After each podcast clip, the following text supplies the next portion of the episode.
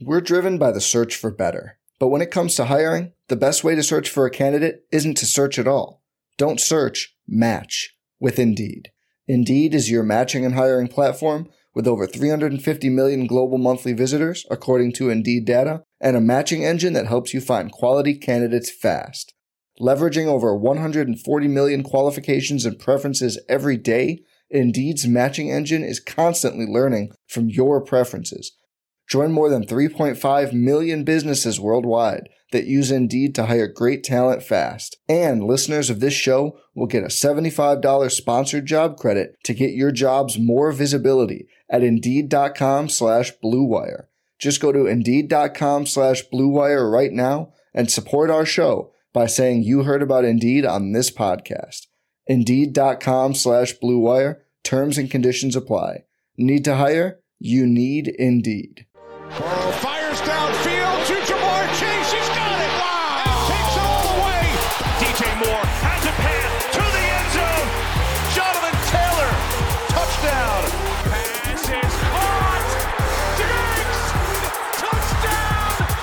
Hello, everyone. Welcome back to RotoViz Overtime on RotoViz Radio, brought to you by Blue Wire. My name is Colin Kelly. You can follow me on Twitter at Overtime Ireland, and I'm joined by Sean Siegel, as always, here on the show, and make sure as well you'll be checking out Sean with the Stealing Bananas podcast. It'll be a little bit later than the normal Wednesday release time that we've had over the, the summer, but it is coming. People are eager for the information with you and Ben Gretch. Ben dropped his Stealing Signals for week one over the last couple of hours as we record this. Hopefully, people are busy checking that out. But if you're listening in, Sean, we had a lot of positive feedback to the week one instant reaction show. So that may be something that we have to continue. Lots of very, very good feedback. And we always appreciate people reaching out. But that was something that, uh, yeah, we kind of done in the spur of the moment. And it turned out to be pretty good. So we are going to talk about mainly players that we didn't talk about in that show in the instant reaction segment. But we will be talking today about the top 10 running backs rest of season, some of the risers and fallers outside of that top 10. This is a piece that Sean had up on the website early on Monday. So this should be a fun one to recap through. But Sean, week one is in the books. I mentioned people, I was actually getting pep talks from listeners saying, you know, week one, it may have been bad, but hopefully week two will be good for you. And the Packers will be okay. There was a lot of positive vibes being sent out. So I felt much better after talking to you earlier this week. So uh, I'm hoping now that it's a case that it's all smooth sailing for these next kind of 17 weeks or so for for my fantasy teams. Yeah, that's awesome. The RotoViz overtime community has been absolutely fantastic. We really enjoyed the chance to interact with everybody doing the contest. Those two contest teams were a lot of fun to draft. I think that the winners of that not only did they draft great teams, but were they were great luck, right? One of the two teams we drafted is a Saquon Barkley D'Andre Swift team. Obviously, that team looks like it could be very good. The other team is a Barkley Mark Andrews team where AJ Brown fell to us in the third round. And if you watch week one and you have AJ Brown in the third round, and I'm obviously with Barkley and Andrews, it's you know, mid to late third, you just feel like Christmas came really early, right? So that team, not surprisingly, one in week one is off to a great start. Looks like it could be in competition for the whole thing. So it, the best thing for this contest, well, I mean, obviously it'd be fun for us individually, but if the winners of that contest and the teams drafted out of that contest end up I mean, obviously, if it won the whole thing, that would be great, but end up in the top 10, something like that, and we get down to the final week 17, that would be so much fun. It's hard to be more excited for teams than those Barkley Swift teams after week one. Speaking of the contest, Colin just wanted to mention again the five winners of sort of the uh, additional prize of the one month subscription to RotoViz. There were so many good entries. We didn't just want to stop with the two draft winners Antonio Gibson, Truther, Chandler Wagner, DBK, Paul Farley, Tracktastic. Those entries came in in a lot of different formats, and we appreciate that you all had us covered in so many different ways. Also, another just little note about how cool the RotoViz overtime community is. Chandler reached out, said that he's a subscriber, has and always will be. He doesn't need the one month subscription, If he wanted to gift it to someone who he felt like is an up and coming fantasy player and someone who would really enjoy that subscription. So Chandler, we really thank you for that. That's such a cool gesture. Uh, yeah, I mean, this has been so much fun. And, and Colin, week one was an absolute blast, both in the good things and in the bad things. Obviously, if you're a Travis Etienne drafter, the fact that James Robinson looks to be the rare back who has recovered quickly from an Achilles injury. I mean, the contrast between how he looked and how Cam Akers looked last season, and then obviously again in week one. I mean, this isn't good for me. I don't have James Robinson, and I do have Travis Etienne. Etienne, I, it, our ship chasing, our chasing stolen bananas team that I drafted with the guys lost in a close, low scoring game. And especially when the games are low scoring, you're like, man, we, we really should be able to pull that out. We did have Travis Etienne in the lineup this was one of the games that was very low on my priority list. So I just actually finished having a chance to watch it on the shortcuts version this morning. You see that game and you see Travis Etienne get wide open in the end zone, only for Trevor Lawrence to not just overthrow him, but miss him by like a half a mile. Uh, and then later on a fourth and goal, Etienne, like they combined to do a similar thing where Etienne is wide open. Lawrence throws a very poor pass where he has to reach all the way up for it. Still very catchable though. An NFL running back, especially one of Etienne's ability, has to catch that and jog into the end zone. He drops that one. So uh, if you have ETN right now, you could have scored a lot more points. A little bit frustrating. The, the main problem there though is just James Robinson. Before he was injured, James Robinson was a top six or seven back in the NFL. Right. The fact that he didn't have the draft status of some of these other guys is irrelevant after you have watched him play for several years. That guy is unbelievable for him to come out in week one and look that good. I just think it's a fantastic story. It's going to be very bad for me in fantasy, but it's so cool to see him doing that. I, I just think you have to be excited for him as a person, as a football player, got to be excited for the Jaguars. They have a one-two punch now that probably is the best in the NFL the Cleveland Browns are going to have a little bit of uh, probably pushback against that one. But man, you have Robinson and Etienne out there. You look very good. Otherwise, the Jaguars look like the Jaguars. I was so excited about week one that I, I did just go on a nice five minute ramble there. But yeah, I mean, this is great. And we haven't even gotten to last night where Ben Seahawks pull up the big upset. Russell Wilson looked terrible, which I think probably some Seahawks fans liked, maybe some other NFL fans liked. As a Kansas City Chiefs fan, that game was was very good for me. If you had Courtland Sutton and Russell Wilson was, I mean, not necessarily missing him wide open, but you've got all of these one-on-one matchups where Sutton is deep with one guy, and the balls are just not catchable. They're not thrown up there to give him a chance. The Broncos have to be pretty demoralized. They lost that game. Yeah, it has to be. Uh, look, there's the overreaction elements, and you even mentioned this in your piece that we're going to talk about today. The Packers in Week One last year, which we talked about on the show in the last, you know, on Monday when we did the recap. It could be a case that things didn't click for the Broncos and certain things. Like they, they fumbled it basically going in for touchdowns on two separate occasions. It just there's a couple of things went wrong, but they were really disjointed in certain areas of the game. And Russell Wilson heading back into Seattle, that cannot have been his kind of priority game plan was to, to come up short in that situation. Obviously, the situation around going for the field goal in the scenario that they did. I don't know if you've seen the Manning cast clip, but when Peyton Manning, Eli Manning are talking to uh, you know their guests in that situation, they're talking about like it has to be a timeout, has to be a timeout. They run down the clock, give themselves 20 seconds, then they decide to go for the field goal, which seems to be very demoralizing, I would imagine, if you're a Broncos fan. And then in that situation, after Nathaniel Hackett said that he felt more comfortable about getting the field goal from I believe it was 64 yards at the time, which would be the second longest in NFL history, than getting the the five yards for the first down. So you pay Russell Wilson all that money, and you that's what you know. We're back into the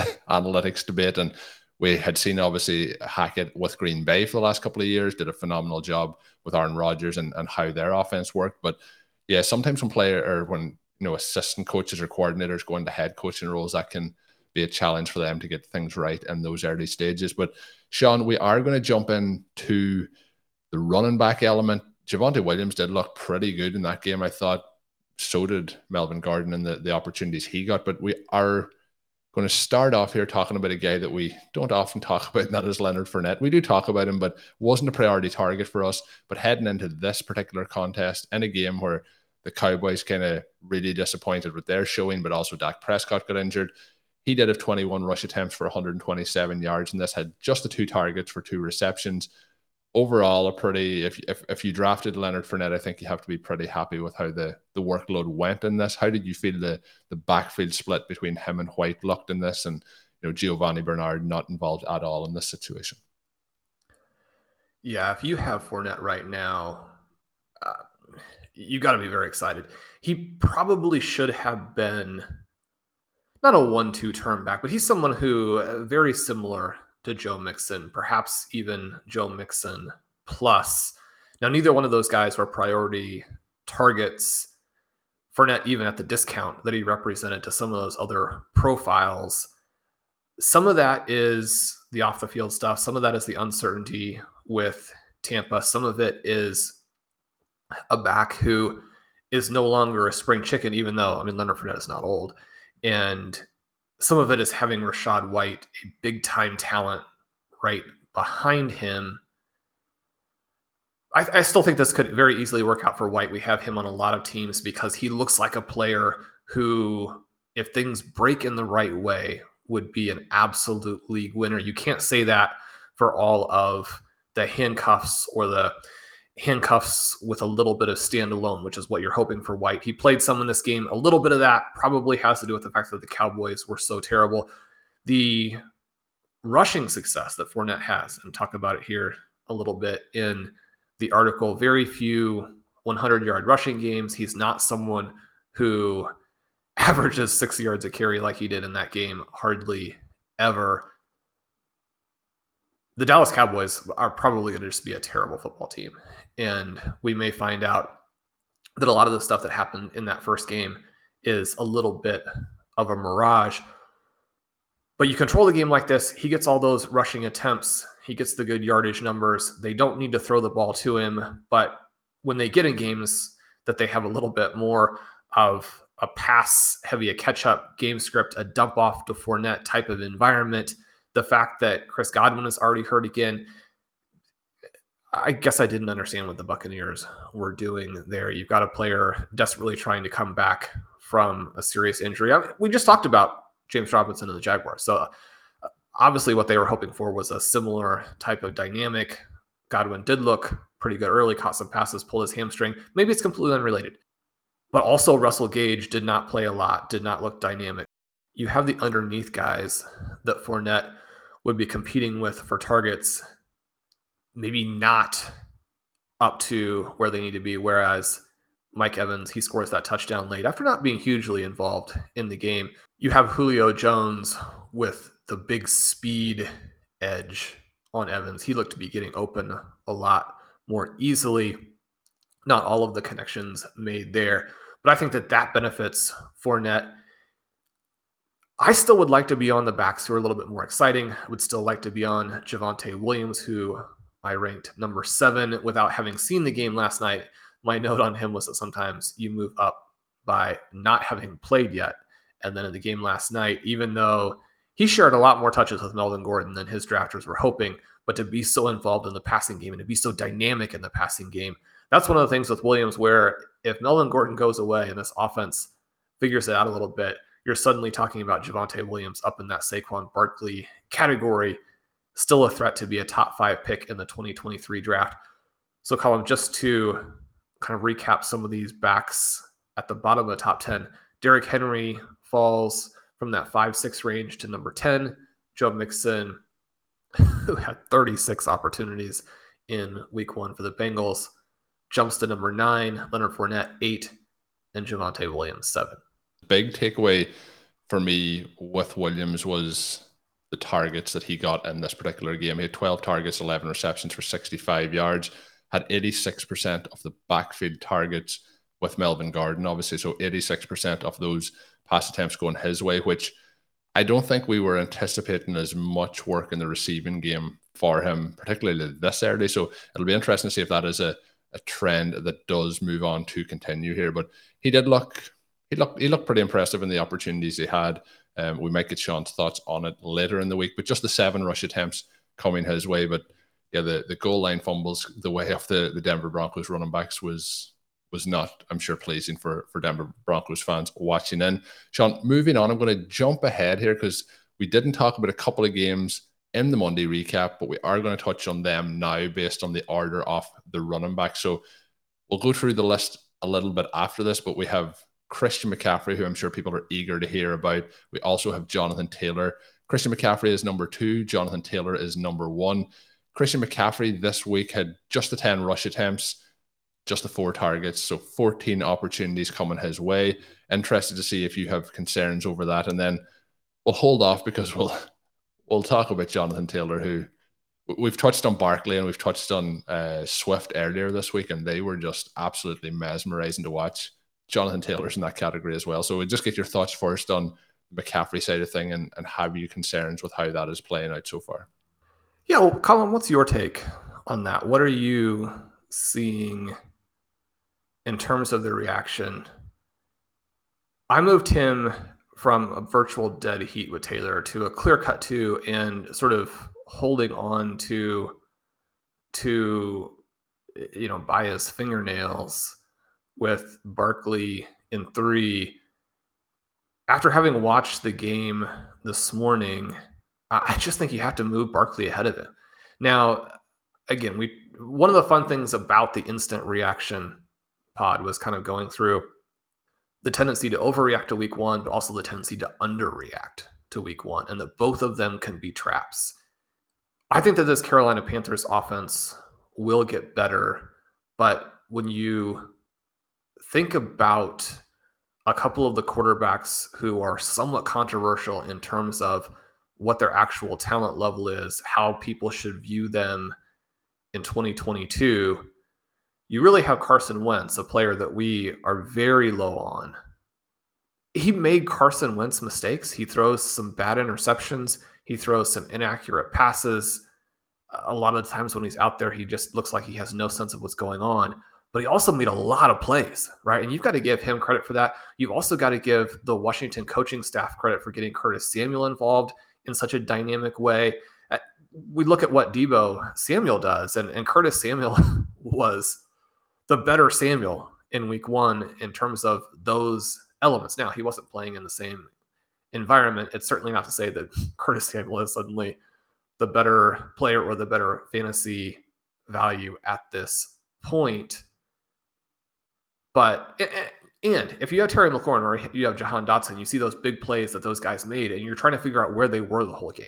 It's the flip side of it is why is Curtis Samuel? Why is Antonio Gibson. Why are those guys catching all the passes when you have these vertical weapons? You have these potentially elite wide receivers. One of the reasons that Terry McLaurin was uh, about three rounds below his ADP in my rankings is that I expected it to play out like this. I don't think that Carson Wentz is the type of quarterback who can unlock him.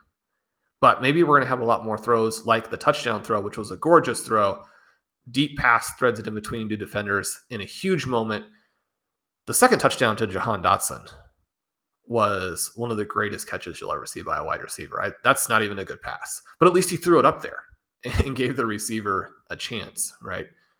The flip side of it is that Baker Mayfield goes into Carolina in game one, plays his old team, and he looked like the guy who last year was blaming it on injuries he looked like the guy who in week 17 last year was just throwing into the offensive line over and over. Not impressed? I wasn't impressed. And especially you watch Jarvis Landry have his huge game with Jameis Winston, who, other than like those couple of passes and the late touchdown to Michael Thomas, I mean, Jameis Winston did not look like he should be in the NFL as well. The Saints have huge problems, I would say. It's one of the reasons that Alvin Kamara actually dropped out of the rankings. And again, I don't think that's an overreaction. I think that's where you have to have him based on the profile last year, which was far too run heavy to do what he needs to do from an overall profile perspective to justify a price or a ranking in that range, right? you have that profile from last year. You have the tragic game in week one. He can't be in your top 10 right now. I think you have to have some concerns about McCaffrey. One of the weird things about this game, you don't want the back to be overworked. We talk sometimes about the situation with Nick Chubb and Kareem Hunt, and especially when things are kind of firing on all cylinders, you have Hunt come in there, take some of the touches, in some cases, take some of the low value touches, especially if the guy comes in and takes the low value touches, then that's perfect. For the Cleveland Browns and for Nick Chubb, unfortunately, in week one, Hunt was taking a lot of the high value touches and also made some big plays, which kept Chubb from getting the scores that maybe he needed. You look at what happened with James Robinson, and you're like, yeah, I mean, that's not great for Etienne. That he just is like the number one guy there. So that's not a committee where you're like, okay, it's just it's just low value touches. With the Panthers, the touches that McCaffrey gave up were low value touches, but he just didn't he, he wasn't involved in the game because they kept taking him out and he wasn't involved as a receiver to, to be trailing in a, the entire game and for him not to be involved as a receiver, that part is unfathomable, right? You have Christian McCaffrey and you're not using him. And it's a situation where you're like, well, if DJ Moore is dominating in the secondary and you're moving the ball at will and you don't need to run all of these routes for McCaffrey, that's one thing. And that would be an explanation after the game that would be frustrating if you're starting McCaffrey, but at least would make sense. That wasn't the case at all. DJ Moore was so covered up, and Mayfield had such a hard time getting him the ball that they had to resort to handing off to DJ Moore. I mean, this was a horrible, horrible game for the Carolina Panthers. And I mean, Baker Mayfield does just does not look like a starting quarterback. The one pass that he can throw is that deep ball down the middle. They were able to get Robbie Anderson open for the 75 yard touchdown. Obviously, that bolstered his fantasy performance. It gave them a great chance to win. It's the young kicker there for the Browns who was the hero in this game. And that guy looks like he could be a star on the Justin Tucker, Evan McPherson level.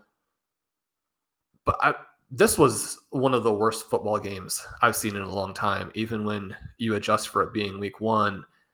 There have been some games in the past. There was a hilarious uh, Jets Dolphins game I believe, from five, six years ago in the rain that still kind of resonates or bounces around back in the cobwebby corners of the brain as one of the worst games I've ever seen.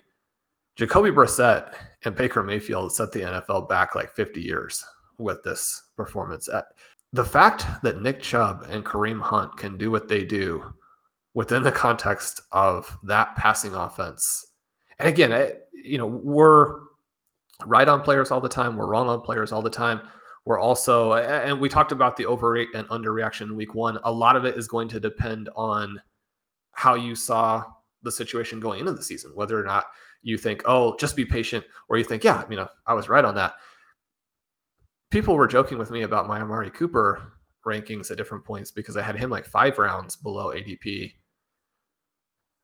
I mean, can you even if you had a draft today, would Amari Cooper go in the first 20 rounds? It, the Browns Panthers game was was awful. I, I just it, it, even when you know kind of what happened going in, it's astonishing to watch that game and think that NFL teams were playing that game. We're driven by the search for better. But when it comes to hiring, the best way to search for a candidate isn't to search at all. Don't search, match with Indeed. Indeed is your matching and hiring platform with over 350 million global monthly visitors, according to Indeed data, and a matching engine that helps you find quality candidates fast. Leveraging over 140 million qualifications and preferences every day, Indeed's matching engine is constantly learning from your preferences. Join more than 3.5 million businesses worldwide that use Indeed to hire great talent fast. And listeners of this show will get a $75 sponsored job credit to get your jobs more visibility at Indeed.com slash BlueWire. Just go to Indeed.com slash BlueWire right now and support our show by saying you heard about Indeed on this podcast. Indeed.com slash BlueWire. Terms and conditions apply. Need to hire? You need Indeed. Getting engaged is a moment worth cherishing. A one of a kind ring that you design at Blue Nile can help your love sparkle. Just choose your diamond and setting. When you've found the one, you'll get it delivered right to your door. Finding the right engagement ring can be nerve wracking. At Blue Nile, you'll have the expert guidance needed and a diamond guarantee that ensures you're getting the highest quality at the best price. Cherish all of life's moments and save up to 30% at BlueNile.com. That's BlueNile.com. Yeah, so I think you, you asked the question. I'll go back and answer the Christian McCaffrey question at the end, but you covered everything I was going to say about the game. This was a really ugly game. Unless you're watching it for the purposes of seeing exactly what happens or to try and track the game for statistical analysis or something like that, don't go out of your way to search for this game. This is not one to, to go back on Game Pass and, and try and watch the whole thing. This was ugly throughout. You hit on the, the positive points for the Browns, which were both running backs were very, very efficient in this game. Baker Mayfield is not a good quarterback if you're trying to watch good quarterbacking. Uh, 59% completion in this game and had four fumbles. One of Christian McCaffrey's most impressive plays in this game came on a Baker Mayfield fumble from a snap that then McCaffrey picked up. And it wasn't a case of like, what's going to happen or do I make the decision to pick it up? It was just, I need to pick this up because this other guy is not a good footballer. And he, that was probably the most impressive play I thought from McCaffrey on the day. He did have some of that explosiveness back in his cuts. We talked about this when we were talking about the likes of um, Saquon Barkley and how explosive he looked. I, th- I thought McCaffrey looked pretty good from that health perspective and, and what we were expecting, but a bad performance from, performance from Baker Mayfield. The big problem here as well is if you have the Panthers offense and you have somebody like Christian McCaffrey as a possible option, and then you only give him 14 attempts on the day, so 14 opportunities based on what we're we're trying to get out of him here. It is not good. He did have 100% of the backfield target share, but that was not enough targets to be given to somebody of the quality of Christian McCaffrey. It was four targets. It was a case that it felt like they were trying to hide Baker Mayfield, but not hide him enough. I think that they need to work on getting the ball out of his hands to McCaffrey in both the passing game and then handing it off to him more in the rushing game. He was in there for 81% of the snaps on offense, which also is not a bad sign for Christian McCaffrey being in there, but just they did not work him at all.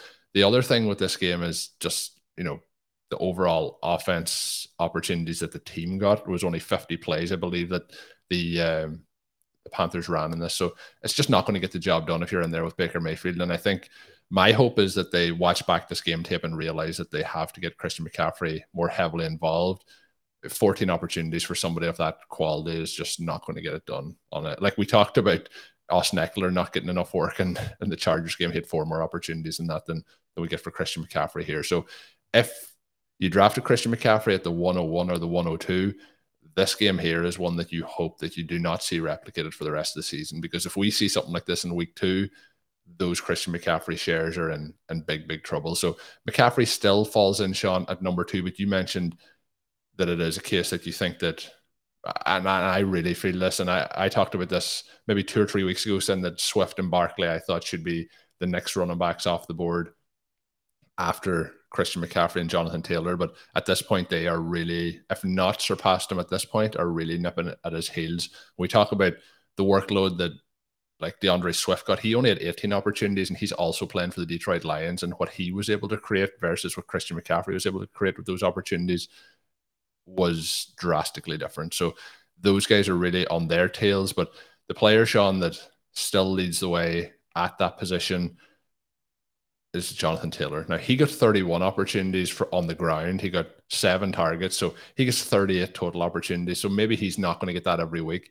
I was pleased to see the targets that he was getting, but he only got 14 yards off those off those particular targets, which is something that we want to see more of.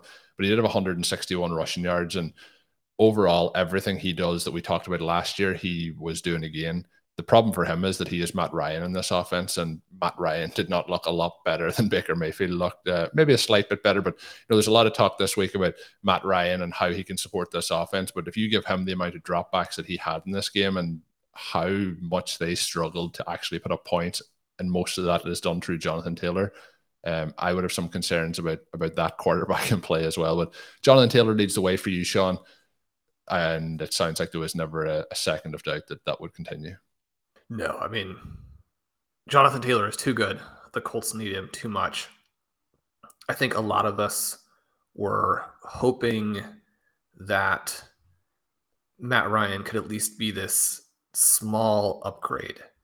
Now, one of the reasons that we have been so on the Falcons players is that we actually see Marcus Mariota as being an upgrade and perhaps a significant upgrade on Matt Ryan there in Atlanta. It looks now, especially when you see what Carson Wentz did, and again, he made plenty of Carson Wentz types of mistakes, but he moved their offense, which, especially from a fantasy perspective, you really emphasize from a reality perspective, some of those backbreaking turnovers are a big problem as well. But Matt Ryan, I mean, is there are so many different signs that he's done. And you do get the big game here for Michael Pittman. You get the situation where they claw back and are able to force the tie. But this is a tie against one of the worst teams in football in all likelihood. This is a game that you need to win in the way that the Chiefs beat the Arizona Cardinals, in the way that the Bills beat the Los Angeles Rams, actual good teams, right? If you're the Indianapolis Colts, you have to beat the Houston Texans to that extent. It can't be a situation where it's a desperation to get back and just force this tie. Taylor is so good. And one of the themes for that third year with running backs of that template is that they tend to take a step forward in the receiving game. And then once they have that, they're absolute world breakers. The problem here, as you mentioned, is just the 14 yards on those seven targets. The problem with Taylor, if he can't demonstrate the efficiency as a receiver, is they do have Hines, one of the best receiving backs in football. That's always been kind of the fly in the ointment for Taylor to move up into this EP profile that makes him, you know, 25, 26, 27 point per game superstar. If you put it all on the running, then eh, you know you have to have a season somewhat like Derrick Henry was having last year before the injury. It's just so difficult to do. It looks like after one week that the stars for Indianapolis are going to have to carry them. Colin, what do you think about the peripheral pieces of this offense? What do you think about Parris Campbell, Alec Pierce, Hines? Are these guys going to cut into the workload for Taylor and Pittman? Or are we going to have such a concentrated offense here in Indianapolis that number one, Taylor justifies his draft slot, which did hang on in almost all formats as the 101. Christian McCaffrey making a, a huge push in drafts over the last week, the last couple of weeks, very frequently going number one. We saw Justin uh, Jonathan Taylor go number four in some drafts. That would seem absurd, except the other players going ahead of him there are Cooper Kupp and Justin Jefferson. I don't think anybody can argue against that. One of the issues for Christian McCaffrey when we talk about his first game, it's not just, you know, can he hold off Saquon Barkley, D'Andre Swift, maybe some other risers to be the number two back. But right now, if you pass on Jonathan Taylor for Christian McCaffrey, you might not even be regretting that. You might be regretting the fact that you didn't pick wide receivers because I mean, those guys look like they could be for their te- for their reality teams and then also for their fantasy teams what Antonio Brown was during that stretch. If you have that foundation player at receiver, there are so many other things that you can do around that. Probably the the biggest theme of week 1 has really been the first round wide receivers have created a foundation now for some zero RB teams to really dominate in 2022. You look at Cooper Kupp, Justin Jefferson, Ja'Marr Chase with the big game, even though he doesn't get that one touchdown. Stefon Diggs, who looked like maybe he should have been the second or third receiver off the board after Thursday night. That kind of drops back into the periphery after we see what Davante Adams has done. Those guys look like they are smash picks in round one. And again, it's only one week, and yet there's absolutely nothing about what these players have done that is outside of the profile that they've established, outside the talent level that we know they have, and outside of the thesis that you would have used to draft each of them in the first place. These guys came into the year as absolute stars with the possibility to ascend. If you're looking at Jefferson, you're looking at Chase. And then for Cooper Kupp and Davante Adams to reestablish themselves at that target level right off the bat. Kupp in a little bit different environment now with Allen Robinson there. Obviously, Davante Adams on a completely new team. I, I don't think that what happened in week one is fluky. Is it a ceiling result? Yes, but is it the kind of result that firmly establishes them in this group that are going to be foundation players and likely league winners? I, I'm not sure you can look at it any other way. Yeah, I think it, if you have those particular guys that you mentioned, those zero RB teams could be set up to be absolute juggernauts. There's then the group of zero RB teams, you know, if you have T. Higgins, for example, got a concussion, hopefully he'll be healthy and back this coming week, for example. But then if you have DJ Moore, maybe in those, it depends on the combination of players you have together. But I do think that those players throughout the season will have that production as well to give you those points. So I think for a lot of drafters who went zero RB, there could be a situation where they're sitting after week one being like, this did not go well. I, I, mentioned on the recap show, my week was was pretty epically bad in terms of historic single weeks of results. But in terms of the rest of the season, I'm still very optimistic for that to work out. So there may be some of our listeners out there that don't have those exact combinations and might have found week one tough, but I think we're we're setting up for the elite wide receivers to to really continue to dominate. And I'm hoping that as they dominate, other teams look to follow that lead. You mentioned the Indianapolis Colts and what my thoughts were on them. I, I did think Nyheim Hines did exactly what we thought Nyheim Hines would do, and that was he got six targets, six receptions, 50 yards. He's getting that passing game work, which meant that he did have that split with Jonathan Taylor. He didn't get a huge amount in the rushing game. We had 31 rush attempts for Jonathan Taylor, and you may be thinking maybe they don't want to give him 31. There was just three rush attempts in this one for Nyheim Hines for four yards, but Hines overall looked good. You mentioned Alec Pierce had a real bad drop for a, a, touchdown. Would have been a pretty pretty easy catch for a touchdown. I thought overall. Um, he dropped that, so he finishes the day with zero points overall.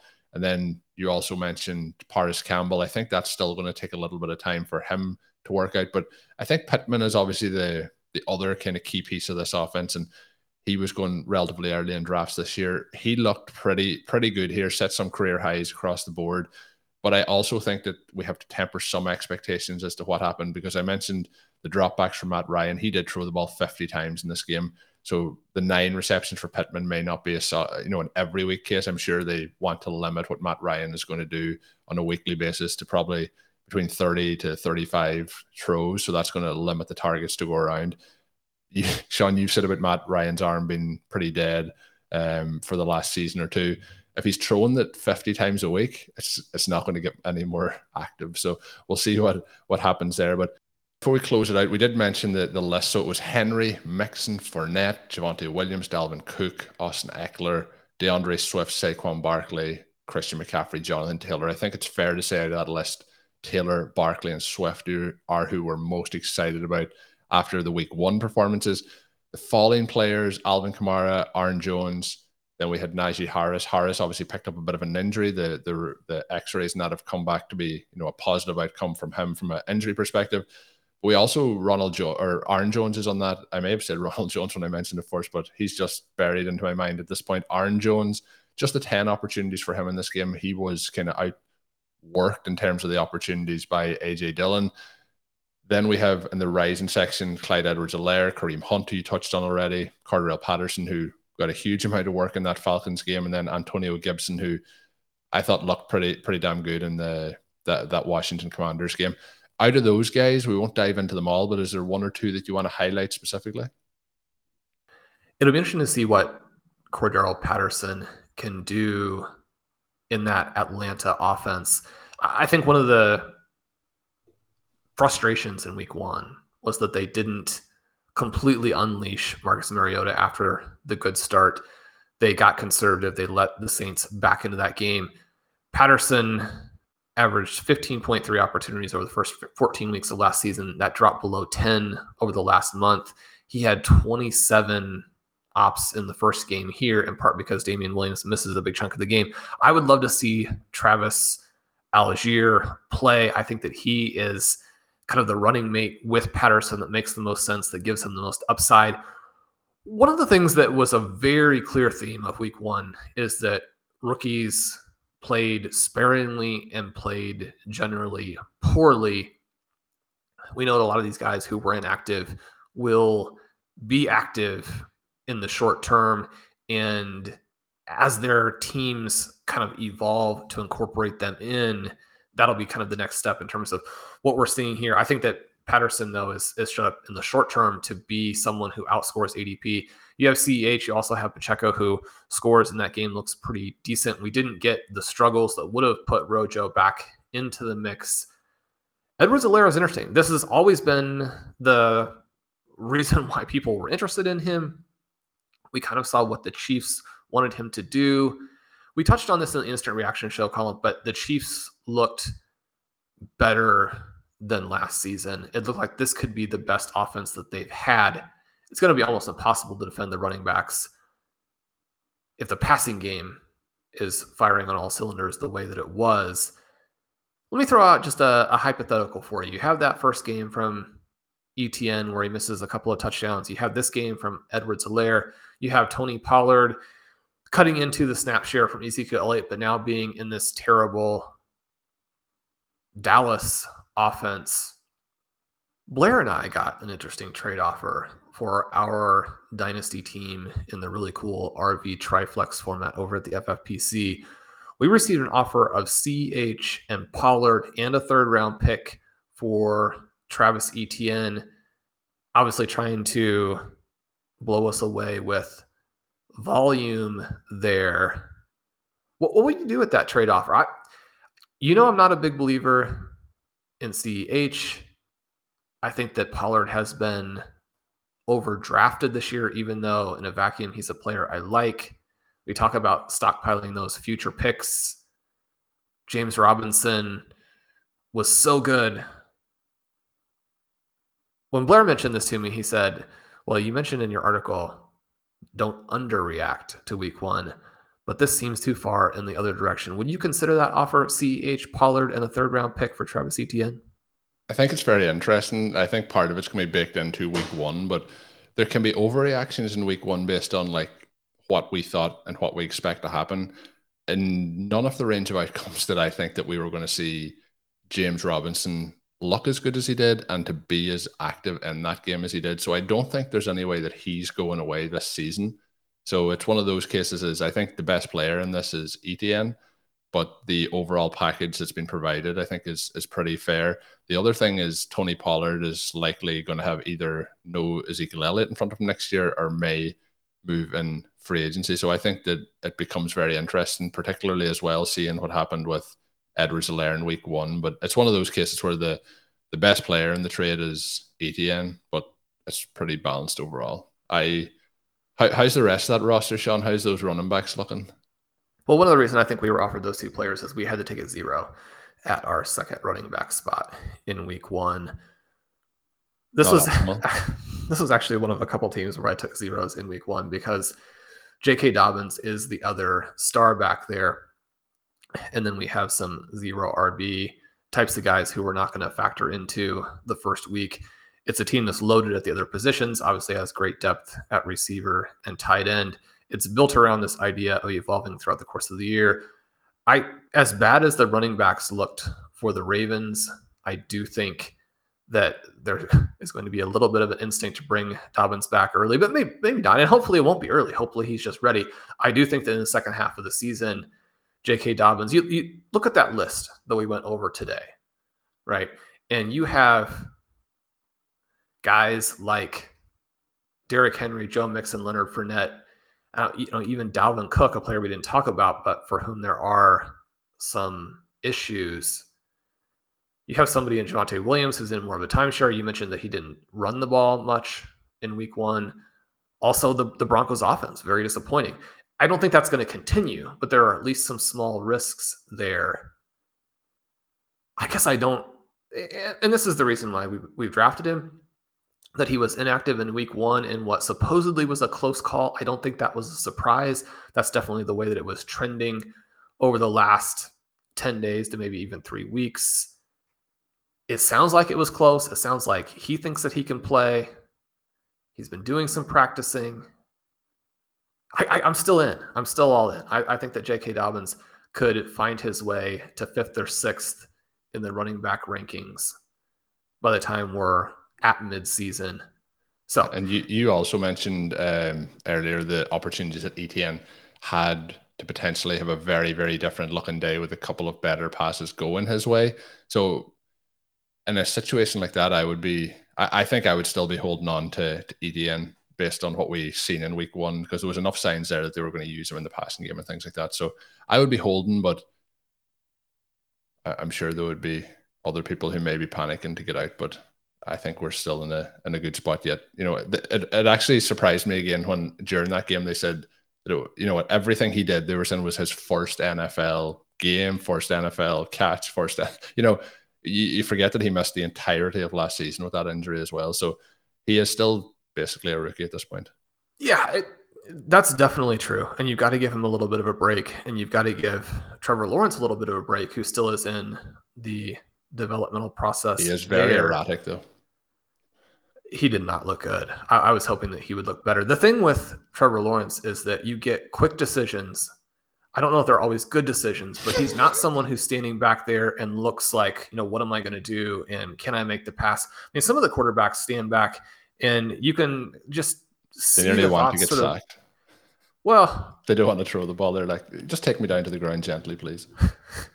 you, you do have a little bit of that vibe, but you can see that the players are not open in a way that they can make the throw, right? That's never an issue for Justin Herbert, who can make any throw. It's never the issue for Patrick Mahomes, who can make any throw. It's not the issue for Trevor Lawrence, who has the arm talent to make the throws. That ball gets out of there fast and it gets out of there with velocity.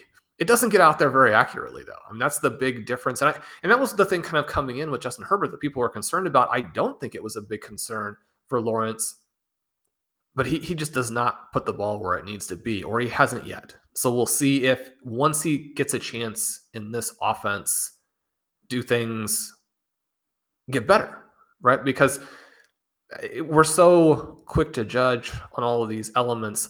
When we talk about overreactions, underreactions, I don't think that a lot of the reactions to week one are necessarily overreactions because the information that we got is important, but especially for the young players who are going to develop, you, you have to understand that where they are today is not where they're going to be a month from now. I, I, think that the tendency to say don't overreact is based on the idea that you get a very, very wide range of outcomes in an NFL game. You have a ton of different game scripts. You have a lot of fluky plays that influence what happens. And so you want to understand that and realize that next week could be different. But the other thing that's very important, and this is one of the reasons why we draft very young teams, is you have to understand that the teams themselves are going to grow, they're going to change. And that's doubly true for all the young players. Hopefully, this Jaguars team gets better.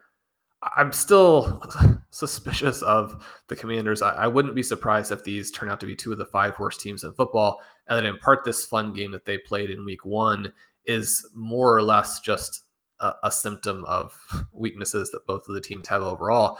But there was a striking difference between two bad teams in that game versus again the two bad teams in the Panthers Browns game. I think you've got to be optimistic there. But Colm, the Etienne development for me is probably one of the elements of week one that not only is very disappointing, but I think actually is a concern to where when you have an offense that maybe won't be that great, when you have a quarterback who maybe isn't that accurate and you're trying to catch a lot of passes from him, including passes down the field. I mean, Etienne, the, the touchdown pass he could have had that was overthrown is, you know, a wide receiverish type of route, or at least one of the running back routes that the guys who can get downfield will run, you've got to be able to execute some of those.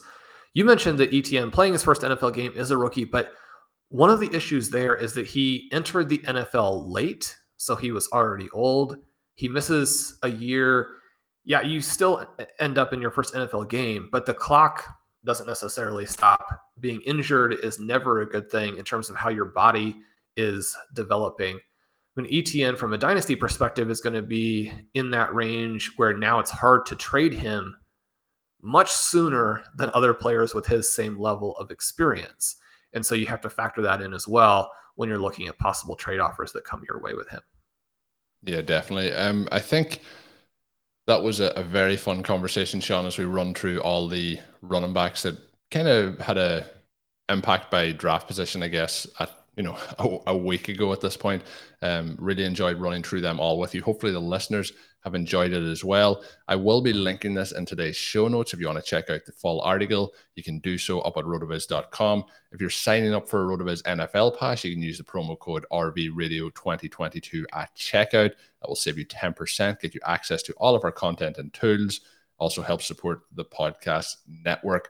For people who haven't subscribed to the Rotoviz YouTube channel yet, if you want, you can check out this video if you've been listening along, because you'll probably have noticed uh, if you are watching the video that I have frozen it multiple times. I seem to have been frozen for the last five or six minutes in terms of my picture. So some funny faces maybe that, that people will be able to see across the way. But check out the Rotoviz YouTube channel as well as we close in on 2,000 subscribers over there. I do want to give a note, and we will touch on this a little bit more in depth, I think, on an upcoming episode. But thanks to everyone who has consumed the Rotoviz radio podcast content in any way, whether that is Rotoviz Overtime, Stealing Bananas, on YouTube, on you know your favorite podcast app, whatever way it is. We have had uh, a, a record breaking pretty much summer, but the last month has been absolutely incredible. So we thank everyone for their support. I'll probably give a, a more in-depth analysis of it on a, an upcoming show, but thank you to everyone who has supported in any way.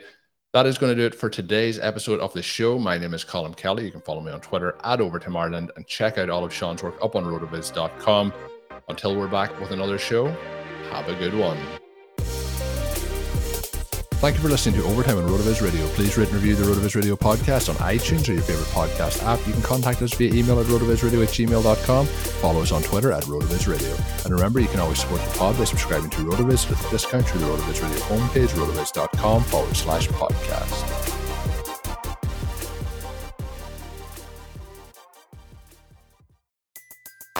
Everybody in your crew identifies as either Big Mac Burger, McNuggets, or McCrispy Sandwich but you're the filet fish sandwich all day. That crispy fish, that savory tartar sauce, that melty cheese, that pillowy bun. Yeah, you get it every time. And if you love the filet of fish, right now you can catch two of the classics you love for just $6. Limited time only. Price and participation may vary. Cannot be combined with any other offer. Single item at regular price. Ba da ba ba ba.